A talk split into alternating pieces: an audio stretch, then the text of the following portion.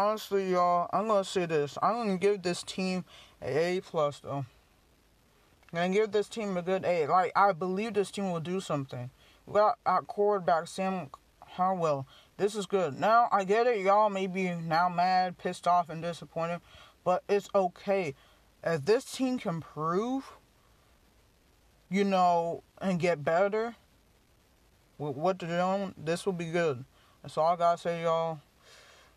I mean, I, I'm I'm proud of this team for what they're trying to do because defense was good 2020, and now this year with the offense. So hopefully the offense will do good. We'll see. All right. See y'all later. This has been Awesome Sports, and this is Awesome Peace.